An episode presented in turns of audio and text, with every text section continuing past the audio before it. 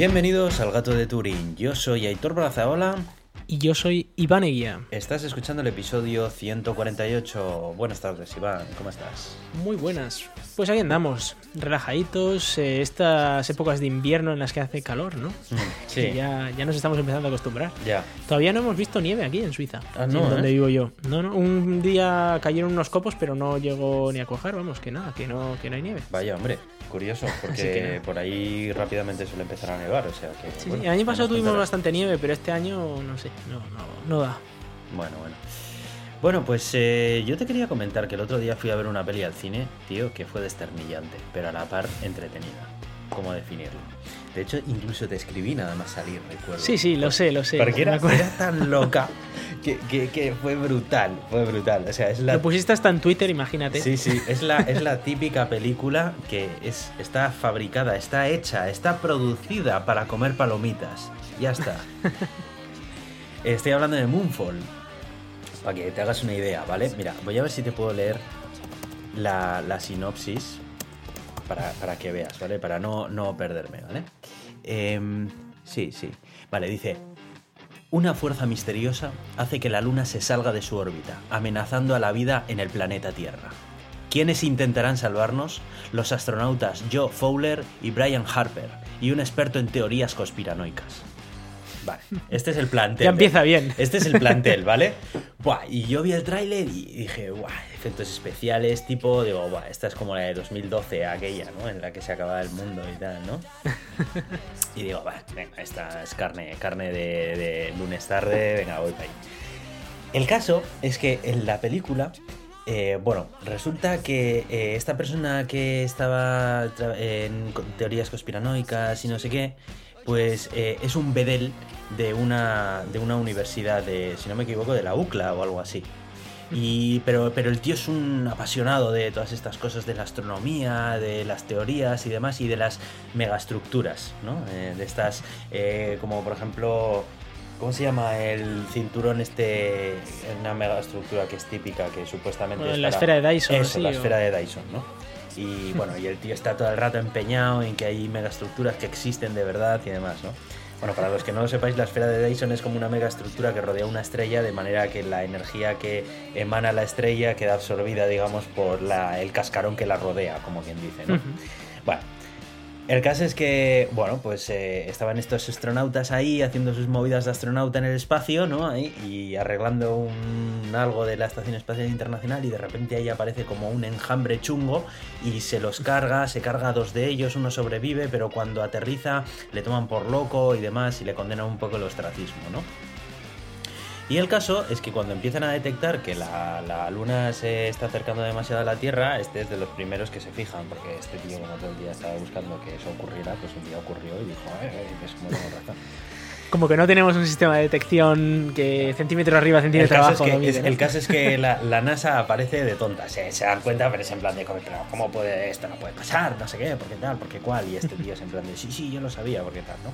Bueno, el caso es que se dan cuenta de que en realidad lo que ocurre es que la Luna en realidad es una megaestructura que en su interior contiene también como, como una especie de estrella, una cosa así, y una raza que éramos los propios humanos que vivíamos en otra galaxia millones de años atrás y que en algún momento poblamos la Tierra, y que la inteligencia artificial que se desarrolló en ese otro planeta en el que vivíamos originariamente acabó volviéndose en contra de la, de la raza humana, ¿vale? Entonces la raza humana cogió Madre y buscó una estrella por ahí, encontró la que hoy en día es nuestra luna y pues construyó ahí una especie de arca con nuestro ADN de manera de que en algún momento pues el ADN se pudiera plantar en la Tierra y naciéramos allí, pero siempre teniendo cerca ese arca en el que se guardaban eh, pues, eh, todos los avances científicos de esta civilización tan avanzada, que en algún momento pues, nos pudiéramos dar cuenta de que están ahí, que en realidad la luna es de pega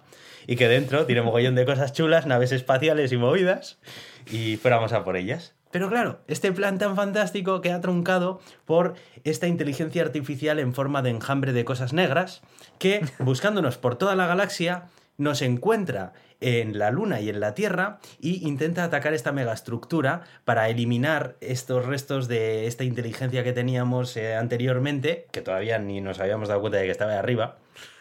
para después de matarla venir a por nosotros en la Tierra y matarnos también, ¿sabes? Entonces ya aprovechando que la Luna estaba rodeando la Tierra, dijo, pues vamos a ver si la consigo desviar de la órbita y así estrello la Luna contra la Tierra y mato dos pájaros de un tiro, ¿no? Bueno, si ya todo esto te, te, te emociona y te entretiene, lo mejor es de qué manera lo llevan a cabo, ¿vale? Porque... ¿Te vas a hacer spoilers, Aitor? ¿Estás seguro de esto? Estoy haciendo spoilers de toda esta película, pero es que es una película que, en fin, o sea, tampoco pasa nada. Bueno, el caso es que eh, cogen y como ya, claro, pues las mareas están ya todas locas, pues te puedes imaginar cómo se ha ido de la, la, la luna por ahí de paseo, pues imagínate, ¿no? Cómo están las mareas, hay terremotos, bueno, de todo. Y entonces dicen, joder, pero tenemos que llegar a la luna de alguna manera para, como no, el ejército detonar una bomba atómica. Por supuesto. que no podía faltar. Y luego está el astronauta este que dice, ¿veis cómo no estaba loco? ¿Veis cómo no estaba loco? Que se alía con eh, una de la NASA, la directora de la NASA o algo así, que ella cree que hay otra manera de arreglarlo y, y, que, bueno, pero que necesitan ir allí y no sé qué, ¿no? Ya no recuerdo la manera, sinceramente, era lo de menos. no importa eso. El caso es que dice, pero claro, ¿cómo vamos a llegar ahí si ya no tenemos eh, transbordadores? los programas de transbordadores ya... Bueno, que los transbordadores tampoco podían ir a la luna, o sea que da igual. Calla. Calla. Entonces dicen, ¿cómo que no? Sigue habiendo uno y además aquí en Los Ángeles. Y digo yo, no puede ser. Ah, el que vimos nosotros, ¿no? El Endeavor, creo que era. El mismo. El caso es que dicen, en, un museo de, de, Los Ángeles tenemos todavía el Endeavor. Y yo diciendo, no puede ser. Claro, es que nosotros fuimos a verlo ahí, estuvimos en Los Ángeles y estuvimos viéndolo ahí. Bueno, el caso es que van al mismo museo en el que estuvimos nosotros, cogen el Endeavor que le habían pintado ya, porque claro, ya hay disturbios por la calle, la gente ve que la luna se cae encima, ya la gente ha empezado a robar de todo, a saquear y de todo, ¿no? Y entre otras cosas han entrado ahí dentro del museo donde estaba el Endeavor y le habían pintado al Endeavor un, así un cartelón que ponía Fuck the Moon, ¿no? La, la Moon nos va a matar, entonces pues vamos ahí al Endeavor y lo pintamos, ¿no? Y el caso es que cogen y dicen, bueno, pues venga, nos lo llevamos ahora mismo a una plataforma de lanzamiento, le cargamos, le arreglamos y le, y le mandamos a la luna. Y ya sí vamos a la luna, ¿no? Y venga, y pues ya lo agarran ahí, lo escoltan por un montón de, gente del ejército y no sé qué, lo llevan ahí a una plataforma, claro, ya no podían Cabo Cañaveral porque se había escachiflado aquello. Y no, sí, sí, era a Cabo Cañaveral, pero bueno, se estaba escachiflando. El caso es que a Cabo Cañaveral le llegaba un tsunami, un tsunami enorme, ¿sabes? Porque claro, la inteligencia artificial se había dado cuenta de los planes de los humanos y para evitar que pudieran llegar a la Luna, que es donde tenía la base la inteligencia artificial, pues quería destruir la, la lanzadera antes de que mandaran el transbordador a hacer lo que sea que fueran a hacer, ¿vale? Entonces, claro, en el momento en el que vieron que el tsunami lo tenían encima y que todavía estaban haciendo la cuenta atrás, pues cogieron y le dijeron a todo el mundo que estaba ahí en la base que se fuera a la casa. A todos los de control de misión y demás, que, que, que, se salvaran, que pasaran los últimos momentos con su familia, que ya se quedaban ellos tres ahí, el conspiranoico, la de la NASA y él, ¿vale? Y el caso es que se van todos y ellos se quedan ahí diciendo, joder, ¿cómo lanzamos si solo estamos tres? Bueno, entonces uno ahí se queda de mala manera en la base para hacer la cuenta atrás y activar ahí, no sé qué tenía que activar para que se enciendan los motores, mientras los otros salen en el Endeavor a toda pastilla, mientras la plataforma está zarandeándose por el tsunami que tiene encima y el propio tsunami cubre de agua la, el, el transbordador mientras sale despegando. El transbordador puede vencer el agua por dentro y sale del agua hacia arriba, hacia la luna, y no se desvía. Hombre, ni, claro. ni un milímetro. ¿Vale? O sea, y llegan a la luna. Pero es que lo mejor de todo es que cuando llegan a la luna, tú dices, bueno, vale, han llegado a la luna, ¿y ahora, ¿y ahora qué hacéis? ¿Ahora cómo os bajáis de ahí, no? Porque claro, el caso es que llegan a la luna y sacan una cápsula que tenían que tiene propulsión aquello, bueno, pero propulsión te sobra. O sea, estos chorritos que se utilizan, no. O sea, aquello saca, pero como una nave de Star Wars. Y el caso es que encuentran el agujero que había en la luna del que salía la, la nube esa del chisme artificial y entran y ahí es cuando se dan cuenta de que dentro de la luna está llena de pilares y es una mega estructura, tú. Y bueno, pues ahí ya el resto de la película, eh, pues bueno, ya, ya es todavía más desternillante, ¿no? Pues cuando le, les absorbe la máquina, tal, habla con ellos por telequinesis, no sé qué, bueno, ya es una paranoia del copo bendito, ¿no? Pero bueno. Me recuerda un poco a Sharknado. Te recomiendo esto. que la veas porque es loca. Ahora, eso sí, no te aburres, pero ni un momento, ¿eh? Pero Pero tú apaga la mente, ¿vale? Con la mente no. O sea, tú no vayas ahí en plan de, oh, voy a ver a Endor aquí en sus mejores días. No, no, no, no. Nada de eso. ¿Vale? Tú vas, te sientas y dices, me lo voy a tragar. Dios mío. No sé si tengo yo tanto tiempo libre como para estas cosas. guau, guau, guau. Brutal, brutal. Me encantó.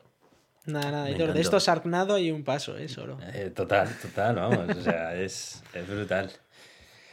Ay, Dios mío. Ay. Ah, eh, como curiosidad, el de mm, las teorías conspiranoicas es el que hacía de, de Sam Tarly, ¿era? El de Juego de Tronos. Tarly. ¿Quién de ellos? Sam, No se apellidará Bosé o algo, ¿no? Sí, No. Sam, eh, el que hace- Sam Tarly, este, el que, que era gordito así de la de Juego de Tronos. No sé si Así, solo por el nombre no te sé decir, pero sí, sí, sí. Pero bueno. Pues bueno, oye. Así que nada, ahí queda eso, Ay, la recomendación, ay, ay. la recomendación cineasta del gato de Turín de esta semana, ¿vale? No, por favor, no digas que se recomendación porque madre mía. Me recuerda cuando vimos la película esta del hacker, este Mazao, ¿te acuerdas? Joder, chaval, El que ya se me hacía de olvidado. Madre mía. El hacker que con un boli hackeaba. ¿Cómo se llamaba aquella? Mataba a alguien, no, eh, ¿cómo era? Eh, Black Hawk o algo así. Black, eh, Black Hat, ¿no? ¿No era Black Hat? Black Hat, era Black Hat. Eso era es Black verdad. Hat, era la película de mierda esta. Es verdad. Que era, era un esperpento de la leche que tenía código compilado con comentarios y todo el rollo. Uy, qué buena era. Madre mía. El hacker este que, que era el único hacker que va a la cárcel y se pone a hacer ejercicio. Claro, era, era el actor de Thor, ¿vale? Entonces estaba el tío más mazado de lo que hemos estado Aitor y yo juntos en toda nuestra vida. Qué buena, es verdad. Y cuando se sacaba un, un, eh, un bolígrafo y se ponía a matar gente con un bolígrafo. y- bueno, ya era. en fin, madre mía. Joder, estamos en que nos salimos, macho. Sí, sí.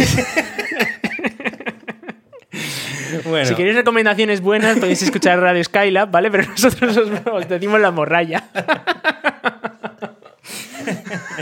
bueno, en fin, a ver, que, que nosotros A ver. teníamos un podcast. Sí, sí, sí. Bueno, pues nada, pues yo eso es lo que te quiero comentar así en la introducción. Eh, poco más, poco más, la verdad. Así que, Bueno, yo- bueno. Yo, hablando del podcast, yo quería hablar de Evox. Porque, vale, vale. Porque, a ver, nosotros nos metemos mucho con Evox porque hasta hace una semana más o menos, la verdad es que la experiencia para los podcasters en Evox era una auténtica basura. Eh, entonces, eh, por suerte, parece ser que Evox se está reinventando y ya nos avisaron de que habían lanzado una nueva plataforma para podcasters, que esto, bueno, iba a ser genial. Nosotros nos lo tomamos un poco con cautela, ¿vale? En plan de, bueno, sí, claro, algo genial. Y luego a ver si no se sube el, el episodio y estamos aquí tres semanas para que se suba o se dupliquen o yo qué sé. Pero no. Y esta vez lo han hecho bien y han hecho una plataforma para podcasters buena, en condiciones, que funciona bien. Y eh, pues parece ser que igual nos tenemos que empezar a meter menos con, con Evox, ¿no, Aitor? Sí, sí, no, la verdad es que esta vez, eh, bueno, yo creo que han hecho un buen trabajo y oye, cuando se hacen las cosas bien también hay que decirlo, ¿no? Y bueno, al menos de momento la experiencia que tenemos con la herramienta parece que es bastante buena. Entonces, bueno, a ver, esto no quiere decir que nuestro podcast vaya a pasar a ser exclusivo de Evox, ni muchísimo menos. ¿eh? Dudo mucho que lleguéis a ver eso en nuestra realidad. Pero eh, eso no quiere decir que haya herramientas de Evox que nos, nos sean de, de gran utilidad, ya sea para descubrir, para, pues, para que nos podáis descubrir más oyentes o lo que sea, o pues también para, para poder hacer algún tipo de plataforma de sponsoring o lo que sea. Porque muchas veces eh, en esto del podcasting también eh, lo complicado desde el punto de vista de, de los sponsors y todo eso es la gestión de todo eso. Nosotros siempre nos hemos mantenido como un podcast que, bueno, pues que alguna vez hemos dicho que de vez en cuando puede que haya algún patrocinador o algo. Y eh, de vez en cuando también pues hemos comentado eh, campañas de apoyo de fans y los que estéis interesados.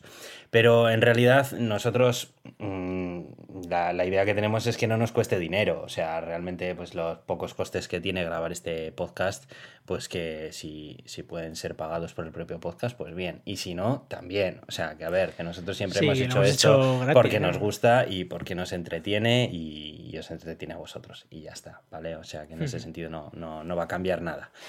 todo el contenido va a seguir estando disponible para todo el mundo igualmente, eh, independientemente de si colaboráis o no colaboráis. Entonces, ¿de qué viene toda esta vaina que estamos contando? el rollo este que estoy soltando, ¿no? Bueno.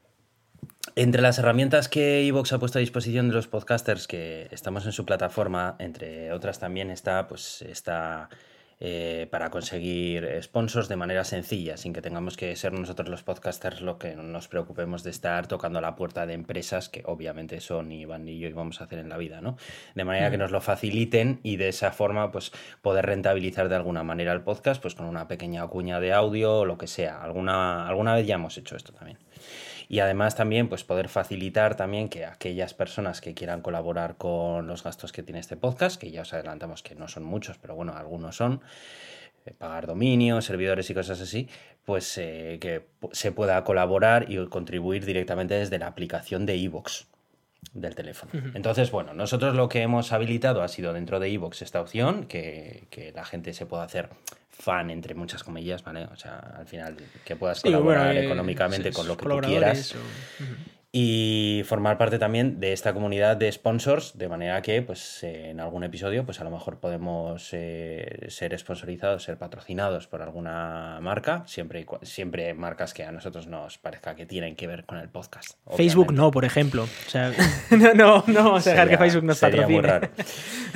Y pues nada, eso, es, eh, en realidad ha sido un poco eso, ¿no? No, no sé si me dejo algo más. Sí, no, no, es, es, un poco eso, que si alguno de nuestros oyentes pues le mola el podcast, quiere colaborar un poco eh, económicamente, por ejemplo, pues ahora tiene la posibilidad de hacerlo de una manera muy sencilla. Si son oyentes de Evox, ¿no? Nosotros tenemos como unos 5.000 suscriptores en Evox, que está bastante bien, o sea, tenemos muchos suscriptores, tenemos bastantes escuchas en, en todos los episodios. Quizás alguno de los que nos está escuchando por, por Evox eh, pues se plantea echarnos una mano, eh, pues oye, adelante, si, si, queréis, creo que el mínimo es como un euro y algo, ¿no? Me parece. Sí, sí, por ahí, por ahí. Eh, y podéis cancelarlo, por supuesto, cuando queráis.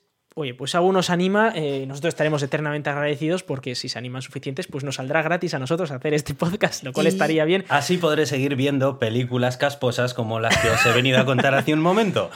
Exacto. bueno, Tampoco quiero ocupar mucho más espacio con este tema, ¿vale? O sea que, bueno, yo creo que simplemente eso, queríamos mencionarlo y ya está. Así que, bueno, Iván, si no tenemos nada más que comentar en la introducción, yo te diría decir ya los métodos de contacto y empezar a, a pues, con la harina. Pues eh, sí, una cosa más quiero decir, y es que eh, para aquellos que sean oyentes de Evox, vamos a poner en el, post de, nuestro, de nuestro blog un link con el que podéis conseguir un descuento, eh, o creo que un mes gratis o algo así, de Evox Premium, si alguno lo quiere. Pero bueno, ahí os lo vamos a dejar el link, y que por supuesto pues nosotros nos, llevamos a una comisión y viene a, cuenta de, de todo esto que estábamos hablando justo antes. Así que con esto ya me voy con los métodos de contacto, que estamos en Twitter en arroba el gato de Turing y también tenemos el email contacto arroba el gato de Turing.com. También tenemos página en Facebook, aunque no la usamos mucho y últimamente tal y como está la cosa no sé yo. Y tenemos a, nuestro querido Euska Digital como patrocinadores que nos ponen ahí todos nuestros audios, nos dejan ponerlos en su servidor. Además, eh, pues estamos en Evox, como hemos comentado, pero también en Apple Podcast, Google Podcast, Spotify, Amazon Music y un montón de sitios más, así que nos podéis escuchar donde queráis.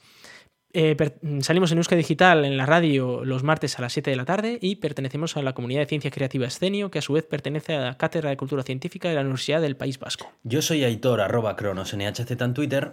Y yo soy Iván, arroba Racican en Twitter. Vamos con las noticias. Bueno, Iván, pues eh, quería traerte una noticia aquí para comentarla eh, acerca de, estas grandes adquisiciones que se hacen dentro de la industria de la tecnología, ¿no? Y que estuvimos hablando, de hecho, en el último episodio, si te acuerdas. Efectivamente, porque últimamente el panorama de la tecnología está un poco movido, ¿eh? porque están aquí los grandes actores que manejan grandes cantidades de dinero intentando adueñarse de todo el mercado y la comisión de, de valores tiene que decir algo, y los reguladores y de todo, ¿no? Lo que comentábamos de la, de la compra de Activision por parte de Microsoft era que nosotros teníamos dudas acerca de que esto se fuera a permitir por parte de los organismos reguladores del mercado. Y precisamente de lo que vengo a hablar a continuación es pues, un resultado de estas, este tipo de decisiones que tienen que ser evaluadas por estos agentes. Concretamente estoy hablando de la compra de ARM por parte de Nvidia, de la que ya hablamos aquí en 2020 cuando se produjo si no me equivoco, eh, fue en septiembre del 2020 cuando Nvidia anunció que le quería comprar ARM a, a SoftBank, que es la, empresa japonesa que, que, tenía, porque previamente había comprado ya este, esta empresa, ¿no?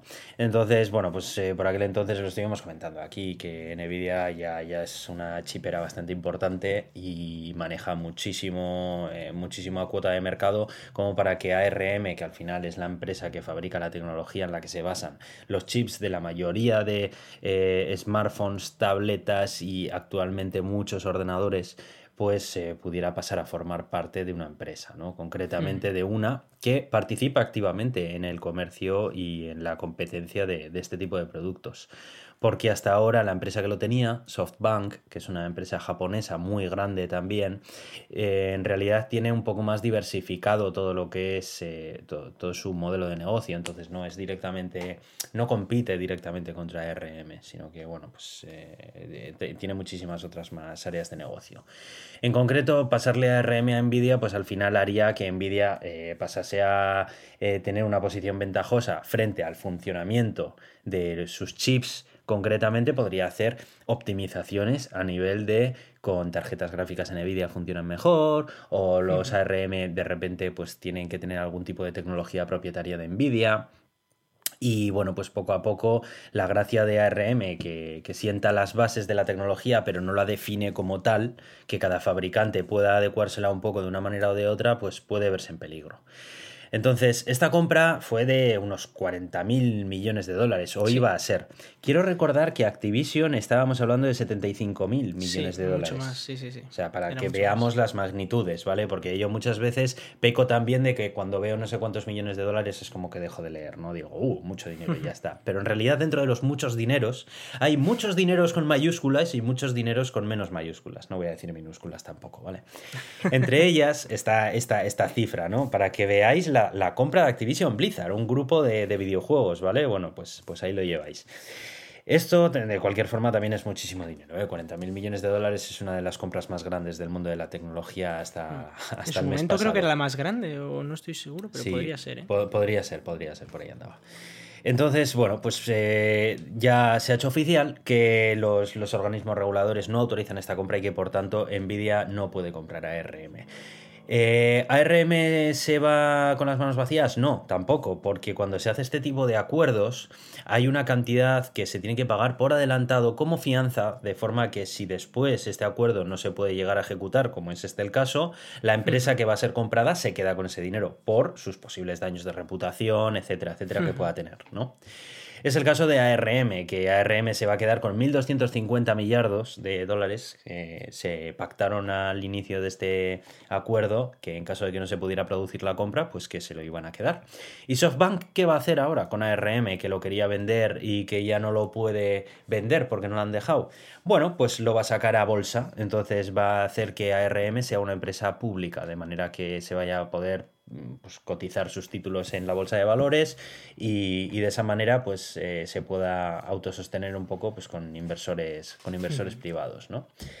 así que esta es la situación bueno simplemente yo yo mi posición ahora ya mezclándome un poco más a nivel personal yo yo estoy estoy contento creo que esto no debería de permitirse sinceramente sí no sé cómo lo ves tú ni, ni, qué, ni qué piensas acerca sí, de esto. Sí, es, es tal cual. Es que no no sé, no, no lo.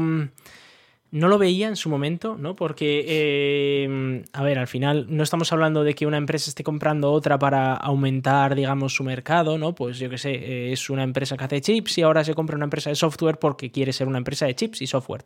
No, es una empresa de que hace chips que se compra su competencia directa que hace chips. Entonces, esto, eh, en fin, es un poco lamentable porque al final estás rompiendo los oligopolios que ya existen, porque, en fin, es ridículo pensar que esto es mercado libre, pero los oligopolios que ya existen para crear monopolios y es, es un desastre para el consumidor al final. Luego pasa lo que, lo que estamos viendo, ¿no? Los precios suben y suben y suben y, no hay nada que se pueda hacer ante ello. También es cierto que eh, lo que decía Nvidia es que al final ellos tampoco tienen una posición de ventaja dentro de ARM porque la mayor parte de productos que fabrican no utilizan esta arquitectura y que de esta manera que iban a poder comprar, digamos, todas esas competencias en materia de ARM que no tienen, ¿no? Pero aún así me parece que les convierte en un gigante bastante bastante difícil de competir con él. En cambio, SoftBank eh, es una empresa de telecomunicaciones Internet. O sea, es como digamos una, una telefónica de turno. Entonces, que, bueno, que puede tener también sus otras áreas de negocio, pero no, no sé. No, sí, sí. Pues sí, eh, yo, yo me, alegro, eh, la verdad, que hayan parado esto. Esperemos que paren este tipo de movimientos más eh, habitualmente. De hecho, es que se ha llegado a hablar, por ejemplo, de que empresas como Facebook quizás haya que dividirlas, ¿no? Porque Facebook se ha comprado a competencia directa, como Instagram, como WhatsApp. bueno, es que lo de Facebook ha sido exagerado, o sea. Pero se lo han permitido, ¿eh? Se lo han permitido directamente. Sí, pero ¿cómo se llamaba la red social esta que tenía el icono amarillo? Que era de. Snapchat. Snapchat. Fíjate, no me acordaba ya ni del nombre. Pero es que se le ha pasado por encima a Facebook. Claro, claro. pero, pero les ofrecieron comprarla, Snapchat dijo que no y dijeron, ah, sí, pues ahora las comemos. Exacto. Y les han comido. Y ahora con TikTok, cuidado, pues porque pasará parecido, porque eh, si no me equivoco, dentro de Instagram ya han metido la feature de TikTok. Porque es una feature al final, por lo cual se ha hecho famoso TikTok realmente. Y en Instagram ya, ya está, creo que se llama Instagram Reels o algo así, por lo que he estado leyendo. Entonces, es cuestión de tiempo que la gente que ya está dentro del mundo meta deje de utilizar TikTok porque así se ahorra una aplicación, ¿sabes? O sea, y ahora todavía TikTok es la fiebre del TikTok, ¿no? Y sigue, los, chavales siguen con el TikTok y, y demás, ¿no? Pero yo, si te soy sincero, a TikTok creo que le quedan los días contados, ¿eh? O sea, ahora mismo eh, quizá la, quizá la, opción de Instagram no esté a la altura en cuanto a lo que ofrece TikTok, pero dale tiempo, ¿eh? O igual TikTok tiene su mercado en Europa, ¿no? Por la siguiente noticia que, íbamos a mencionar. Efectivamente, efectivamente. De Facebook queríamos hablar también, entonces, eh, bueno, esto ya es una noticia que fue de hace un tiempo. De hecho, creo que fue al día siguiente que publicáramos el podcast nosotros, que es cuando se ocurrió eso, me parece. Pero es que como estas noticias pues nos gustan bastante, ¿no? Porque... Oh, sí, sí, meter mierda a Facebook siempre es agradable. no, pero a mí sobre todo me gusta por el easy. ¿Sabes? Pues Porque estas, estas noticias te dan para plantear ISIS, esos, esos futuros distópicos en los cuales eh, la, realidad discurre por, unos cauces diferentes a, los evidentes, ¿no? Bueno, estamos hablando de que Meta dijo que Facebook e Instagram podrían echar el cierre de Europa. Esta información venía de un informe que tienen que hacer todas las empresas que cotizan en bolsa acerca de, bueno, pues los riesgos, posibles amenazas que pueden ver, porque, bueno, pues es un informe que al final se tiene que distribuir entre todos los inversores y, bueno, pues al final es como una foto del negocio realmente. ¿no? Y en uno de esos puntos se indicaba que debido a las limitaciones de privacidad impuestas por la ley GDPR europea, podrían verse obligados a tener que tratar y almacenar y tratar los datos de los usuarios europeos en suelo europeo, en lugar de en suelo estadounidense, como hacen actualmente. Porque si bien es cierto que almacenar mucha información en suelo europeo, al final donde realmente está la explotación de esos datos ya sabemos dónde es y donde se desarrollan esos algoritmos que explotan esos datos, ya sabemos dónde es. Y es en California, concretamente. Entonces, claro, el tener que hacer ese tratamiento de datos en Europa, pues técnicamente no es imposible, pero puede que Facebook no esté por la labor, porque es el core de su negocio al final. Y uno de los riesgos es eso. Entonces, puedes elegir si tratas esa información en Europa o puedes directamente irte de Europa. Esto es algo que muchas eh, páginas web y muchas aplicaciones web hicieron en el momento en el que se hizo la GDPR. Había plugins para que los desarrolladores incluso de aplicaciones web podrían, podían identificar y discriminar de forma automática a los usuarios de Europa. Y si, como no quiero ser compliant con la GDPR, pues si eres un usuario europeo no te doy servicio y punto, ya está. Oye, es libre cada uno de hacer lo que quiera. En ese sentido, chapó. Claro, cuando eres un gigante como Meta, que eres una red social, que te, nutres de todos tus usuarios y que tus usuarios en Europa son un trozo muy grande de tu pastel, no es tan fácil decirle que no a Europa.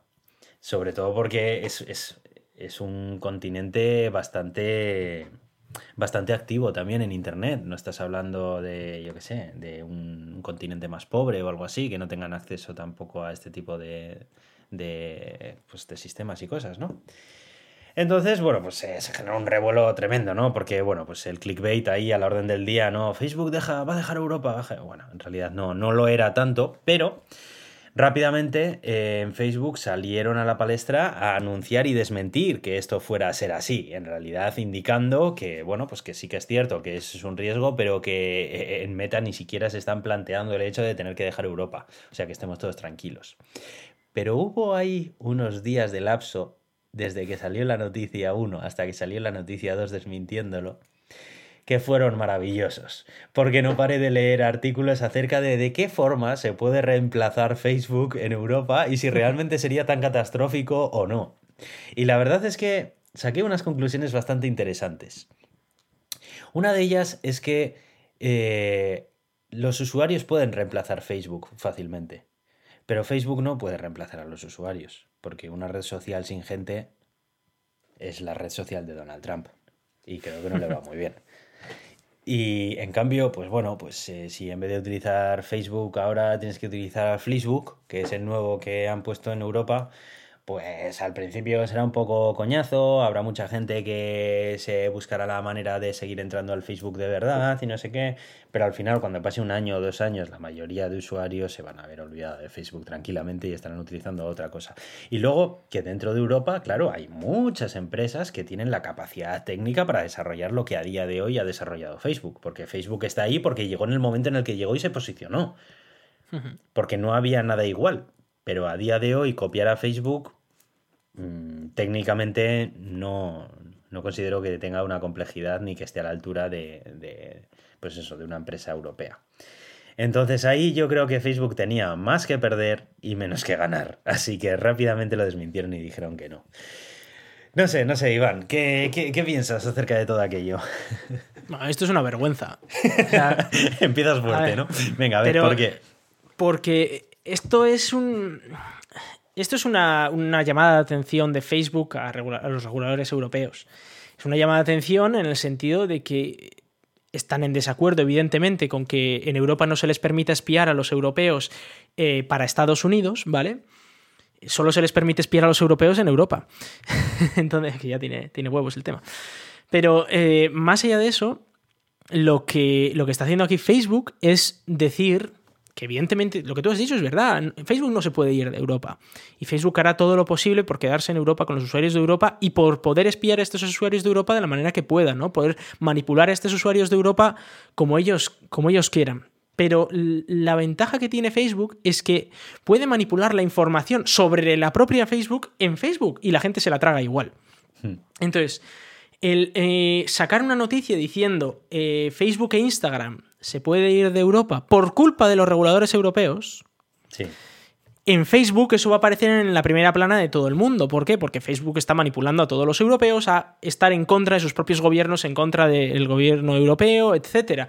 Esto va a hacer que mucha gente en Europa esté en contra de los propios gobiernos europeos que han sido colocados ahí legítimamente, ¿no?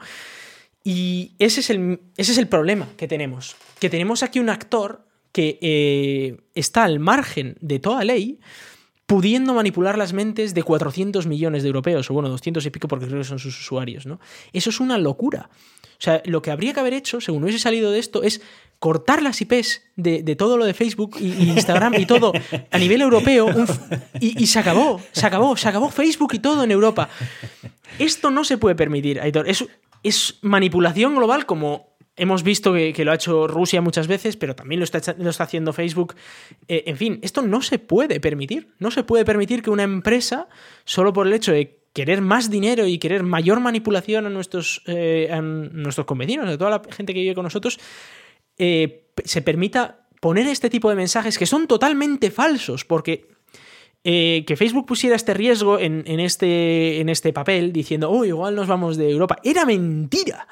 Es mentira, ese riesgo no existe. El riesgo de que Facebook se vaya de Europa por motu propio, solo porque no le dejan transferir la información a Estados Unidos, es mentira. Porque, es, porque Facebook puede entrenar sus algoritmos con información estadounidense en Estados Unidos, con información europea en Europa, y tener algoritmos muy parecidos en ambos sitios, adaptados además a cada, a cada público. Y es verdad que teniendo el doble de información, pues los algoritmos son muchísimo más precisos y son mucho más capaces de manipular a la gente, etc. Pero no pierden prácticamente, porque ya Facebook, o sea, la capacidad que tiene Facebook de cambiar la opinión de las personas, de, hacer que todas las personas que, que, están en Facebook piensen como le dé la gana a Zuckerberg, es impresionante, estén los datos en Europa o en Estados Unidos. Entonces, esto prácticamente no limita, eh, el hecho de que no pueda transferir los datos a Estados Unidos, prácticamente no limita su capacidad de manipulación y su capacidad de, de, mm, espionaje. Con lo cual, es, es, ese detalle que añadieron en, en este documento era únicamente con la idea de presionar a los gobiernos europeos y para crear masa de gente en contra de estas normativas de privacidad europeas, lo cual es una vergüenza que los propios europeos estén dispuestos a pegarse un tiro en la cabeza solo porque quieren seguir tragando de este eh, sistema de manipulación que, que ha creado este sociópata. Entonces, en fin, que no, no puede ser, no se puede permitir que una empresa haga esto. Y luego, claro, luego sale la, el, que recula, ¿no? De, ah, no, no, es que no, era solo un riesgo que tengo que apuntar todos los riesgos, ¿no? Porque me piden que apunte todos los riesgos y como este riesgo no es, eh, su probabilidad no es cero, ¿verdad? Es, una probabilidad superior a cero, aunque es límite con cero, con lo cual, bueno, en fin, eh, ya sabemos todos que un cero con ceros periodos y al final un uno es lo mismo con cero, ¿no? En fin. A lo que vamos es que como no es cero la probabilidad, pues eh, tengo que ponerlo en este documento. Y además lo pongo con, escrito como a mí me da la gana para que esto salga así. Y luego, a la hora de yo decir que no va a ocurrir, ese artículo ya te digo yo que mi algoritmo se va a encargar de que nadie se entere. Y de que todo el mundo en Facebook se haya enterado de que igual Facebook e Instagram desaparecen, pero que nadie en Facebook se haya enterado de que eso era una tontería, una mentira que había sacado Facebook. Ya, la verdad es que sí, probablemente el, el, algoritmo lo utilicen a su favor, precisamente para dar más visibilidad a una noticia que otra. Eso también es verdad. Es que la gente usa Facebook como método, medio de, de, información, cuando Facebook es un medio de desinformación total. O sea, es, mm. es meterte ahí para que te manipulen la mente. Y esto, pero no solo Facebook, ¿eh? porque yo hice la prueba en Twitter durante una semana tener puesto lo de que me eh, recomendara Twitter los tweets aleatoriamente, bueno, según su algoritmo. Sí y estuve a punto de levantarme, ir por ahí, empezar a lanzar piedras a gente y cosas así, porque era brutal la cantidad de, odio que me generaba la aplicación solo teniéndola una semana, eh, dejándome que recomendara los tweets que, le diera la gana al algoritmo. Y esto ocurre con Facebook también. Tú le dejas a Facebook, que además en Facebook no tienes la opción de, cambiar esto, de desactivarlo. Facebook te recomienda lo que le da la gana, que al final te provoca más odio sobre lo que sea que Facebook quiera. Que Facebook quiere que tengas odio sobre los gobernantes europeos, sobre el gobernante de turno, sobre sobre la oposición, sobre lo que sea, te genera el odio a lo bestia y genera que todos estemos más enfadados entre nosotros. Es que no puede ser, no puede ser. Facebook debería ser ilegal, pero clarísimamente, ¿eh? debería ser totalmente ilegal en Europa, totalmente ilegal, ¿eh? pero bueno, lo estamos permitiendo porque al final también está manipulando a nuestros gobernantes para que no lo hagan ilegal, ¿no? Pero vamos, que no puede ser esto. No, la verdad es que también, también creo que es una manera de medirse ¿no? contra los, los reguladores europeos el sacar este tipo de informaciones. No sé, no sé, yo la verdad es que tampoco, tampoco me parece que, que sea una posibilidad que Facebook deje Europa no lo va a hacer. Ojalá, ojalá, pero es que ojalá lo hicieran. si es que hubo un par de reguladores europeos que según dijo eso Facebook, dijeron, por favor, hazlo, por favor, lárgate. Si es que no te, puedo echar, no te puedo echar directamente porque es muy difícil hacer una ley que diga Facebook es ilegal, porque no puedes hacer. Pero, pero tienes que poner la ley de manera que aquello que representa Facebook sea ilegal, ¿no? Y ponerla bien, de manera que tal. Pero por favor, si te vas tú, nos arreglas Europa. Nos lo arreglas, de verdad se va Facebook de Europa y en Europa somos los putos amos. Que en Europa nos convertimos en unos cracks, en gente que podemos vivir juntos. ¿Te imaginas poder vivir sin insultarnos unos a otros, sin que eh, no, haya, eh, no haya conspiranoias, no haya locuras de estas? ¿Poder vivir así? Sería una locura. Pues sí, pues que se vaya, por favor. ¡Lárgate, Zuckerberg! ¡Lárgate!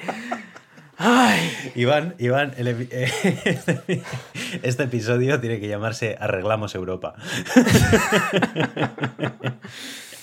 Me lo apunto. es que verdad, lo arreglamos. Se va a Facebook y Europa está arreglada, ya está. Bueno, bueno. Pues Rusia ataca a Europa ni, ataca. Rusia ni se atreve a atacar a Europa si, si no tenemos Facebook. ¡Que no se atreve! Están los ucranianos, vamos, sin Facebook estarían los ucranianos ahí defendiéndose con palos si hace falta de los rusos. Madre mía. Madre mía, vaya episodio nos está quedando. Madre mía. Bueno, bueno, pues nada, yo, yo la verdad es que sobre esta noticia poco más que añadir de lo que ya hemos comentado, así que si te parece bien, voy a pasar a la siguiente, a no ser de que quieras añadir algo más a, tu raje sobre Facebook, pero bueno, creo que has terminado, dale, ¿no? Dale, a la siguiente, no va a ser que lleguemos aquí. Muy bien.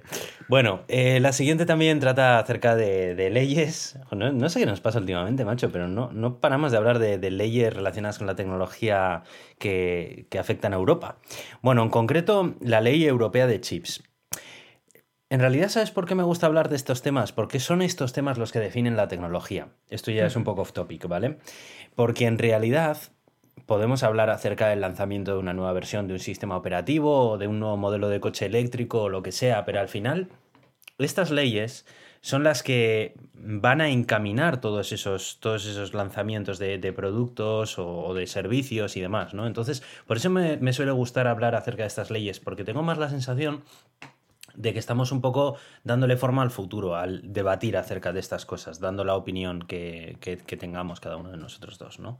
Entonces, bueno, cierro paréntesis y vuelvo con, la noticia que quería comentar. Bueno, pues parece que eh, la Unión Europea quiere lanzar su propia ley europea de chips, que principalmente viene a ser una solución o una mitigación realmente, porque esto tampoco va a solucionar nada de la noche a la mañana, para convertir a Europa en una potencia realmente competidora en el mercado de chips. Estamos viendo los problemas que estamos teniendo de abastecimiento de microchips porque prácticamente la mayoría se fabrican en Asia y cuando los conflictos políticos entre Asia, Europa, América, etcétera, pues eh, están ahí a la orden del día, pues al final el mercado se ve resentido. Y hoy en día, que vivimos en una sociedad que prácticamente cualquier aparato que nos rodea necesita chips para funcionar, pues eh, es ya la nueva moneda de cambio entre este tipo de conflictos. Entonces, el problema que estamos teniendo, pues no sería tal si fuéramos más autosuficientes en Europa a la hora de poder fabricar nuestros propios chips para nuestra industria de la automoción, para la electrónica de consumo, etcétera, etcétera.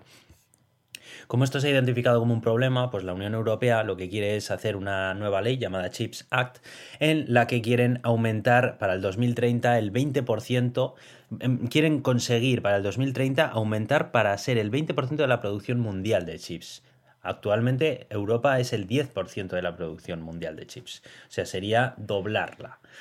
Em, ¿De qué manera lo va, a hacer? Bueno, pues eh, va a ser con un programa de ayudas directas a empresas que eh, se dediquen a la fabricación de microchips y eh, también, bueno, pues movilizar también los medios que sean necesarios pues para que se puedan fabricar, se puedan construir factorías de chips, etcétera, ¿no? Y tener un apoyo oficial por parte de las administraciones europeas. Me parecen buenas noticias, eh, pero yo tengo mis dudas acerca de la cantidad de millones de euros que se vaya a, dedicar a esto. Eh, son 43 mil millones de euros.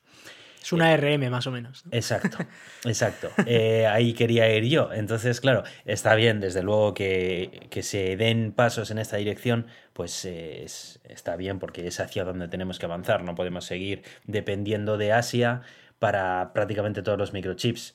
Pero creo que si esto es un primer paso está bien, pero que esto tiene que venir después con, más ayudas y, aumentarse y demás.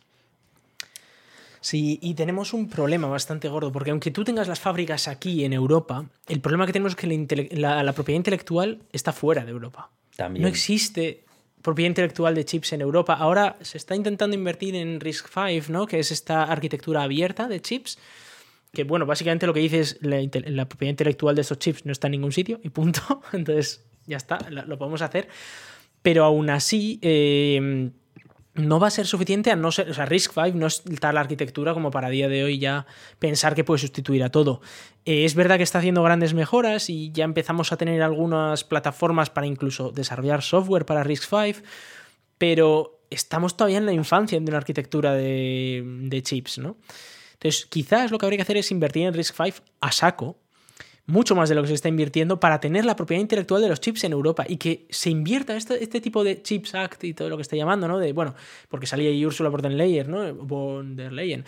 Y, y, toda esta gente hablando de, ah, esto va a ser la pera, ¿no? Porque vamos a traer la, la fabricación de chips a Europa. Si el problema no es tanto el fabricar chips, que eso lo puedes hacer donde te da la gana, porque al final bueno, pues es, es, mano de obra relativamente barata la, la, fabricación de chips y cuanto más barata es la mano de obra, más barato te sale el chip. Lo difícil es tener la, la propiedad intelectual, el, el, tener aquí el diseño del chip, el, eh, todo eso y que sea abierto para los europeos al menos. ¿no? Mm. Eso estaría muy guay y habría que invertir más en eso y en crear chips de alto rendimiento, porque a día de hoy por mucho que se está hablando de RISC-V y que RISC-V pues, se puede utilizar en algunos ámbitos ya, eh, por ejemplo, para computación de alto rendimiento, Intel es básicamente el único que existe. Ahora empieza a haber también computación con eh, máquinas ARM y computación incluso con, con Nvidia, ¿no? con, con, tarjetas gráficas. Pero lo que necesitamos es eh, chips de computación de CPU o de GPU, me da igual, tanto de inteligencia artificial, de todo esto, que sean diseñados y fabricados en Europa para los europeos. Y luego si se pueden exportar, mejor que mejor, pero al menos que no estemos repartiendo nuestro dinero con medio mundo, que luego encima van y nos cortan los gasoductos y nos, nos putean, ¿no? En fin, que es lo que estamos viendo que, que ocurre todo el rato. No sé, es, es, un buen paso, es en una buena dirección, pero necesitamos mucho más en esta dirección, muchísimo más, yo creo. Uh -huh. Pero bueno, es, es donde se empieza, supongo. Pues sí, pues sí, vamos a ver si este es el primero de los pasos que se da para eh, conseguir tener una mayor capacidad de producción de chips europeos. Pero efectivamente eso que dices tú es un problema grande que tiene mayor difícil, una difícil solución. Pues sí. Bueno, y la siguiente noticia que queríamos traer eh, es acerca de FreeDOS. ¿no, FreeDOS. Sí, no sé si conoces tú este sistema operativo. Lo he utilizado dentro de. para, para ejecutar juegos antiguos que venía, sí, venía empaquetado, venía embedded con el juego que me bajaba. No sí. eh, Doom y demás, que bueno, me he bajado pues, los originales con FreeDOS. Si alguna vez, si alguno de nuestros oyentes ha comprado un, eh, un ordenador sin sistema operativo, eh, eh, bueno, primero sabed que es mentira lo de sin sistema operativo, porque está prohibido en Europa vender un, un ordenador sin sistema operativo. No obstante, suele venir sin Windows. Puedes comprar un, un ordenador que no tenga Windows, pero luego aquí está otro, otro detalle y es que Windows con la Microsoft con la mayoría de fabricantes tiene un contrato de exclusividad o de, que todo no es exactamente exclusividad, es que todos sus modelos tienen que permitir eh, una configuración con Windows, lo cual es una puñetera vergüenza. Que todos los, eh, que casi todos los fabricantes eh, de, de, ordenadores portátiles o de ordenadores sobre mesa tengan como obligación que incluir una opción con Windows. Caso es que algunos incluyen una opción sin Windows y por lo tanto sin tener que eh, pagar esa, esa licencia extraordinaria. Algunos de estos llevan Linux, pero esto supone un trabajo extraordinario para para el fabricante del ordenador para hacer compatible su ordenador con Linux, porque hay que recordar que la mayoría de fabricantes de firmware, etcétera, pasan de la compatibilidad con Linux porque son gente muy mala. Entonces, eh, dejando eso de lado, existe un sistema operativo que es el que se suele usar en todos estos casos, que se llama FreeDOS, que es un clon, digamos, una especie de clon eh, gratuito de MS2, pero estamos hablando de MS2 de, del histórico, del, del 94, ¿vale? del MS2 del 94 que además permite ejecutar binarios que se podían ejecutar en MS2 del 94.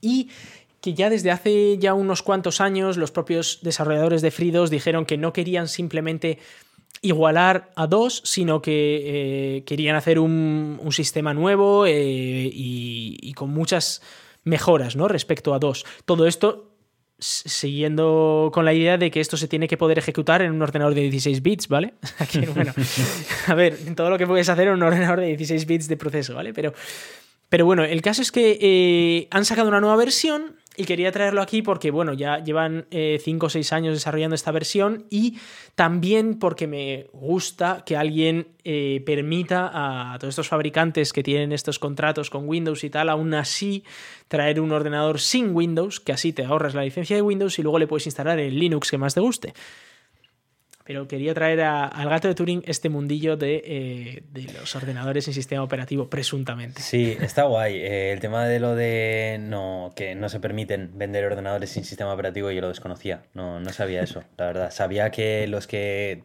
puedes comprar sin sistema operativo te vienen con FreeDOS, pero no, no sabía el motivo por el cual le ponían este, este sistema. Curioso.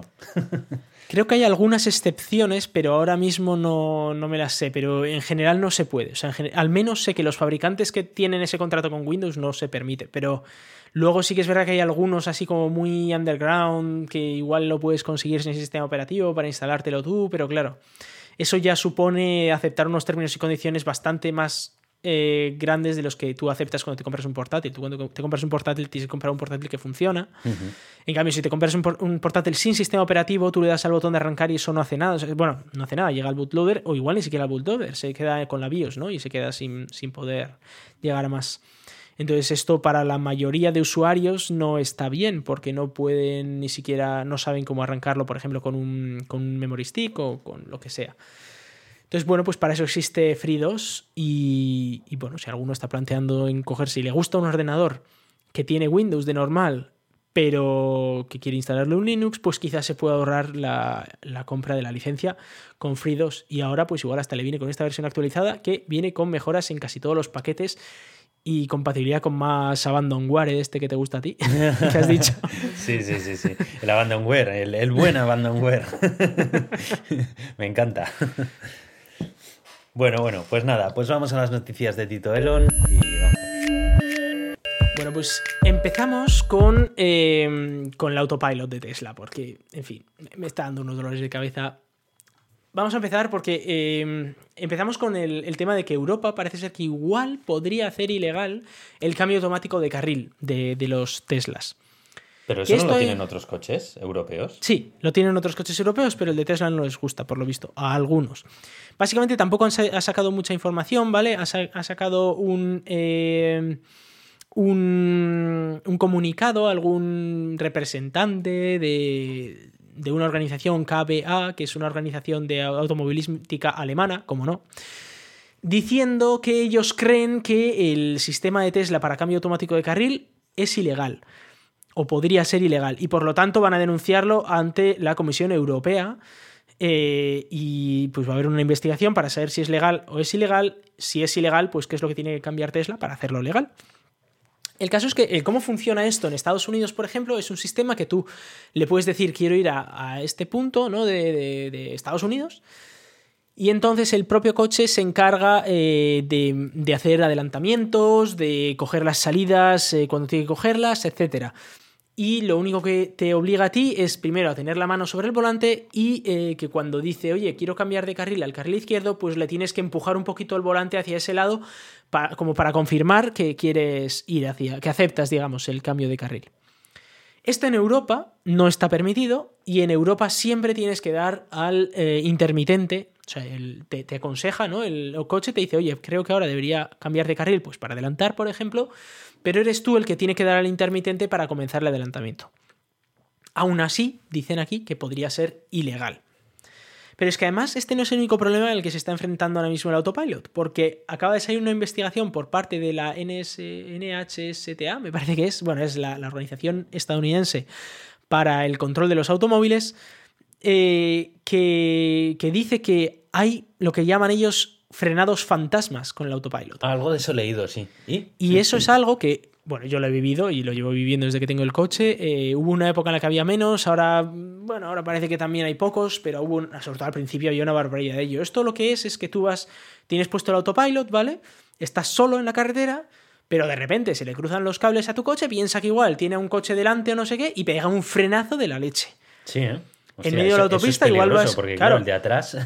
como tengas a uno detrás muy pegado, igual te está bajando de 120 por hora a 90 en un periodo súper corto y te pueden comer por detrás. Claro.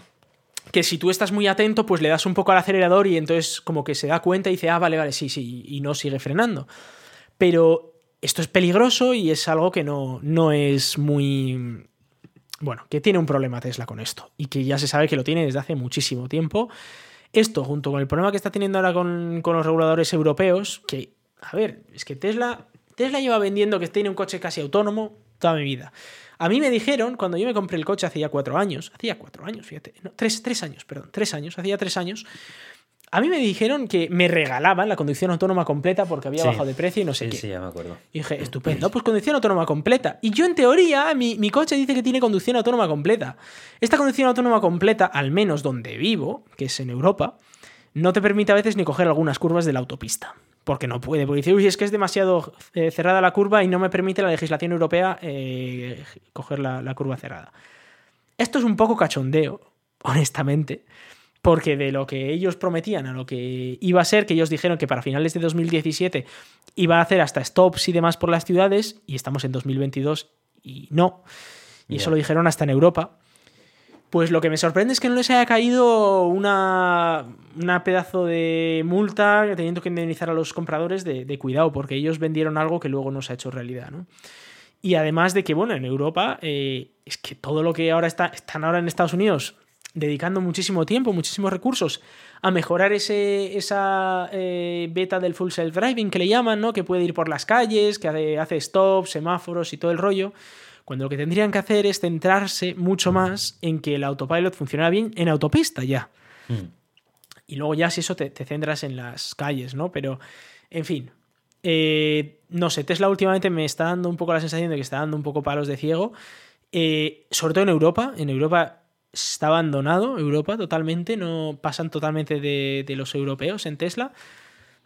Y es verdad que en parte es porque hay regulaciones y porque hay eh, cosas muy ad hoc hechas para los eh, fabricantes europeos. Ya lo comentamos aquí, ¿no? Hace. En el anterior episodio, creo que fue, que hablamos como Mercedes básicamente pactó una ley con el gobierno para poder sacar un coche de nivel que, que se pudiera llamar nivel 3 y tal. Sí. Bueno, en fin, que sí, que, que hay cosas de estas, pero dejando de lado la regulación, que a mí me dio si le llamas nivel 2, nivel 3 o nivel 70, eh, las capacidades de conducción autónoma que tenía Tesla eran inmensamente superiores a las que tenía cualquier otro coche hace tres años. Y ahora, pues están más o menos en la media porque Tesla no ha innovado absolutamente nada y está centrándose en vamos a intentar que en Estados Unidos haga movidas raras en, en calles de- del pueblo y no se centran en lo que tiene que hacer un coche, que es primero ser seguro, funcionar bien en situaciones como autopistas, que es un momento en el que te cansas mucho porque estás siempre en el mismo carril, no haces, no haces mucho cambio de velocidad y tal, y que son muy monótonas, pues mira, ahí es donde tiene que ayudarte más el autopilot, que ya se ponga el autopilot y que puedas incluso hasta tú pasar de él Sí. olímpicamente en esa situación. Y si a mí me da igual, porque le tienes que seguir llamando a nivel 2, pues nivel 2 le llamas. Están tan enfocados no sé. en hacerlo, en hacerlo totalmente autónomo en Estados Unidos que no se están preocupando de estas particularidades para que mm, avances menos avanzados, por decirlo de algún modo, funcionen en Europa. O sea, están más con los ojos puestos en Estados Unidos.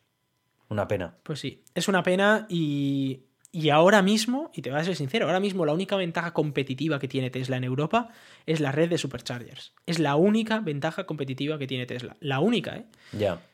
Porque, y, incluso en España ni siquiera tanto. Si te vas a Galicia, ya me mucha suerte con cargar tu coche. Por ejemplo, si vas de Bilbao a Galicia. O sea, ni de palo, pues no existen superchargers, no existen cargadores rápidos. Pero es verdad que, que, eh, redes como Ionity están en muchísimo peor situación que mm, los superchargers de Tesla. Porque España está totalmente abandonado, ¿no? Pero, eh, pero es verdad que si no fuera por los superchargers, que a, a mí me permiten llegar a Bilbao, por ejemplo, en 12 horas, eh, es, es impensable hoy en día comprarse un coche tan caro como un Tesla, ¿no? Cuando no tienes nada más. Porque tampoco puedes usar eh, Android Auto, no puedes usar CarPlay de Apple, no, no puedes hacer nada de eso. Vale, sí, tienes Netflix, pero eso también lo tienes es, eh, en tu móvil, ¿no? es Pero decir, que al no... final lo del Netflix en el coche tú lo usas. Sí, sí, sí lo usamos. Sí. para- cuando estamos cargando y tal, lo usamos bastante. sí, ah, sí. bueno, cargando. Sí, bueno, claro, al final pasas tiempo cargando ya. Vale, sí, vale. o juegas al solitario o cosas así. Sí, a ver, sí que lo usas. Pero que puedo hacerlo en el móvil también, muchas de estas cosas, ¿sabes? Que Ya. tampoco. Y, y si tuviera un CarPlay o lo que sea, en el que pudiera, por ejemplo, duplicar mi pantalla del móvil o podía- pudiera poner mi pantalla del móvil en la pantalla del coche, oye, pues puedo ver Netflix directamente ahí, ¿no? Y no, y no me complico la vida.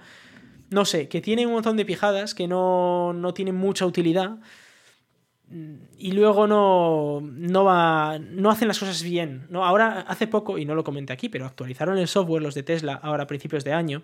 La nueva versión del software, ¡buah! Toda una nueva interfaz y tal, que lo hacen todos los años y te cambian la interfaz y ya no sabes dónde está nada. Pero más allá de, más allá de que te cambien la interfaz y tú dices, bueno, pero es para mejor, ¿no? Como Apple, lo que pasa es que no lo sabes usar.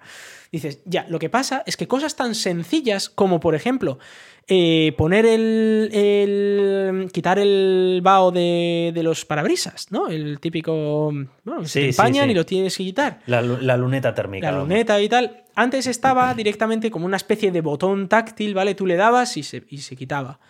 Ahora tienes que ir a un menú, a un no sé gente en Twitter quejándose de eso, precisamente, de que ahora, tienen, que ahora tienes que pasar por tres pasos o algo así para llegar a la opción. Sí, es más, para poder hacer es que tiene cosas. Antes, por ejemplo, si yo me quería calentar el asiento, le daba el botón de calentar el asiento y me lo calentaba. Ahora tengo que encender el aire acondicionado para poder ir al menú. por leña, cortarla con una. sí, casi, casi. Traerla al coche, encenderla. Claro, esto ya no es lo que era. Joder, pero es que es. Y ahora todo esto te viene a decir, no, pero es que ahora hemos hecho personalizable en la barra de al lado y puedes ponerte el icono de Spotify a la izquierda o a la derecha según te guste. digo, ¿a mí qué leche me importa el icono de Spotify? Si yo lo que quiero es que mientras conduzca pueda poner el limpia parabrisas, quitarme, eh, desempañar los, los cristales, eh, poner quizás el aire acondicionado, el asiento calefactable y, poco más. Ya, sí, las funciones, las funciones de un coche. Es que al final eh, se, se, va un Si a mí me da eso, si a mí me da eso, el resto que venga, pues bien. Y si no viene, no viene. Oye, que, que, que, no puedo hacer karaoke mientras conduzco. Oye, qué pena, pues no pasa nada, tío. que, sepas que, que, sepas que la gente que no tenemos un Tesla podemos vivir sin eso. Claro, exacto. es duro, es duro porque cada mañana nos levantamos y, lo, y lo pensamos, pero al final siempre acabamos sobrellevándolo. Sí, sí, pero, pero cosas, bueno, lo del limpia parabrisas siempre ha sido un, despiporre toda la vida con Tesla. Ahora mejora un poco, ¿no? Pero vamos, eso de que el limpia parabrisas, por ejemplo, si no te detecta la lluvia, que eso ocurría bastante, tenías que ir a no sé qué menú, no sé cuál, tal, buscar el limpia parabrisas, poner el la velocidad a la que quieres, ir cambiándola, todo esto táctil, de manera que no tienes eh, respuesta áptica, ¿no? A lo que estás tocando tienes que andar mirando todo, el rato la pantalla, mientras está lloviendo y no ves ya nada por, la, por el cristal, y todo eso esperando, claro, y luego te viene Elon Musk y dice, no, pero es que este coche fue diseñado para ser autónomo, pero no lo es. Claro. ¿Entiendes? Claro, esa es la historia. Si, el coche fuera autónomo, a mí me da igual, como si, como si no pones el, el limpia parabrisas. A mí qué me da que esté el cristal manchado si, si yo no, no tengo que mirar la carretera pero no es autónomo. Entonces, en el momento en el que, no es autónomo, claro, en el momento en el que. Y más en Europa. O sea, en Europa es que la autonomía brilla por su ausencia. Está bien la autopista normalmente, y si no da un frenazo de estos fantasmas. Pero, leches, no es un coche autónomo, pues me tienes que poner el limpia parabrisas eh, eh, y, y, como mínimo, como mínimo, el limpia parabrisas y para desempañar los cristales, que es lo que me da a mí la visibilidad, porque el coche no es autónomo, así que lo tendré que conducir yo, con lo cual necesito ver dónde estoy conduciendo, ¿no? Ese tipo de detalles, bueno, nos han escondido un montón de cosas. Ahora ni siquiera tienes el cacharro para conectarte al wifi, que antes lo tenías ahí en la pantallita, le das al botón de wifi y te conectabas al wifi. O, o, cosas como elegir el perfil, ¿no? Si se pone mi pareja a conducir, ahora tienes que ir a no sé qué menú y tal, aunque solo han cambiado la última actualización y le han vuelto a poner donde tienen que ponerlo. Pero, no sé, que han quitado un montón de opciones de la interfaz y ahora lo tienen todo escondido en menús, no sé para qué. Porque cuando conduces lo que quieres es precisamente no complicarte la vida, ¿no? Te veo quemadito, ¿eh? Te veo quemadito con el coche.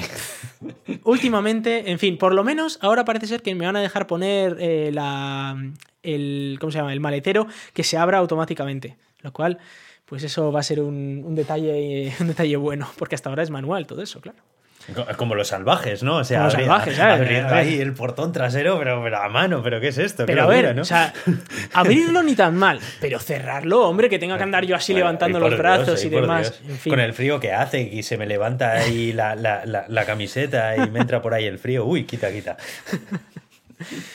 Pues hablando de Elon Musk, no sé si te acuerdas eh, de que hace unos cuantos episodios hablamos de que eh, tuvo que estar pagando pues como 11.000 millones en impuestos, ¿no? Porque, bueno, a ver, es lo que tiene ser la persona más rica del mundo, que a veces te, te cuesta un poquito de impuestos.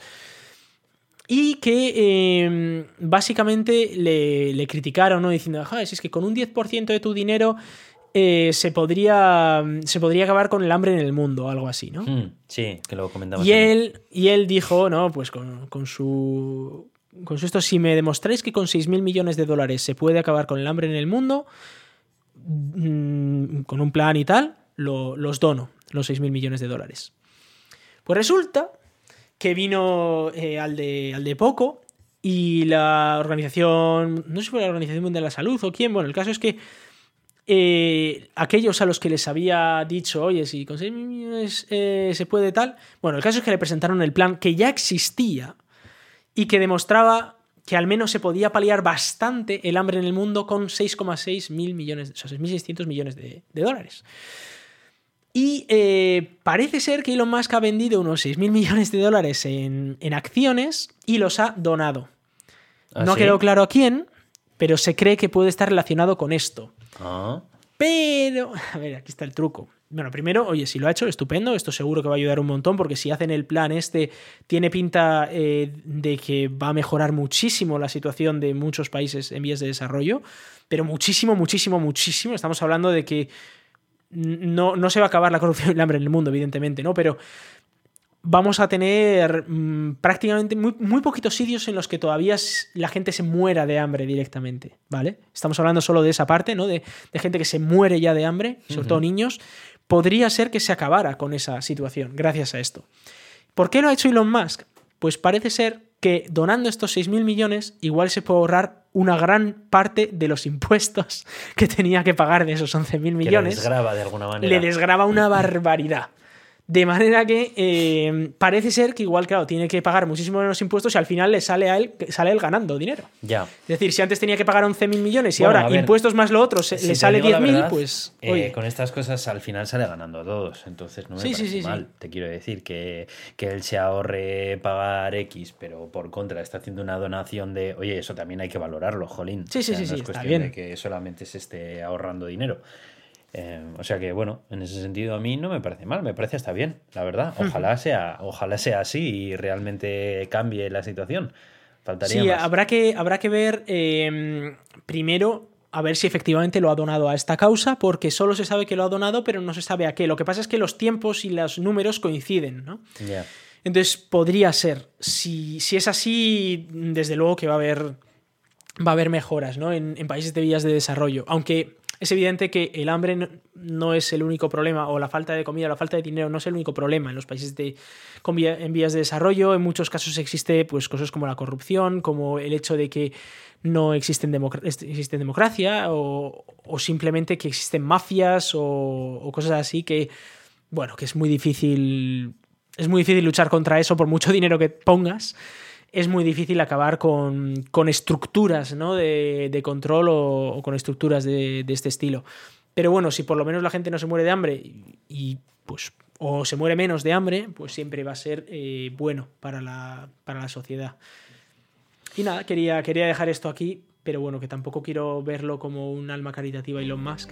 No, no, desde luego. Ni mucho menos. Eh, bueno, es que, es que si sigues, vamos a pasar de que el episodio se llama Arreglamos Europa a Arreglamos el Mundo. Entonces, no, vamos a dejar de filosofar aquí. Yo creo que es buen momento para ir recogiendo. Así que nada, eh, bueno, pues eh, por ir cerrando este episodio, pues agradeceros que nos estéis escuchando. Esperamos que os lo hayáis pasado muy bien escuchando este episodio. Nosotros, desde luego, que nos hemos reído un montón. Y, y nada, pues nos vemos en el, en el siguiente episodio, ¿verdad, Iván? Nos vemos, nos vemos, sí. Hasta Muy la bien. próxima. Hasta la próxima.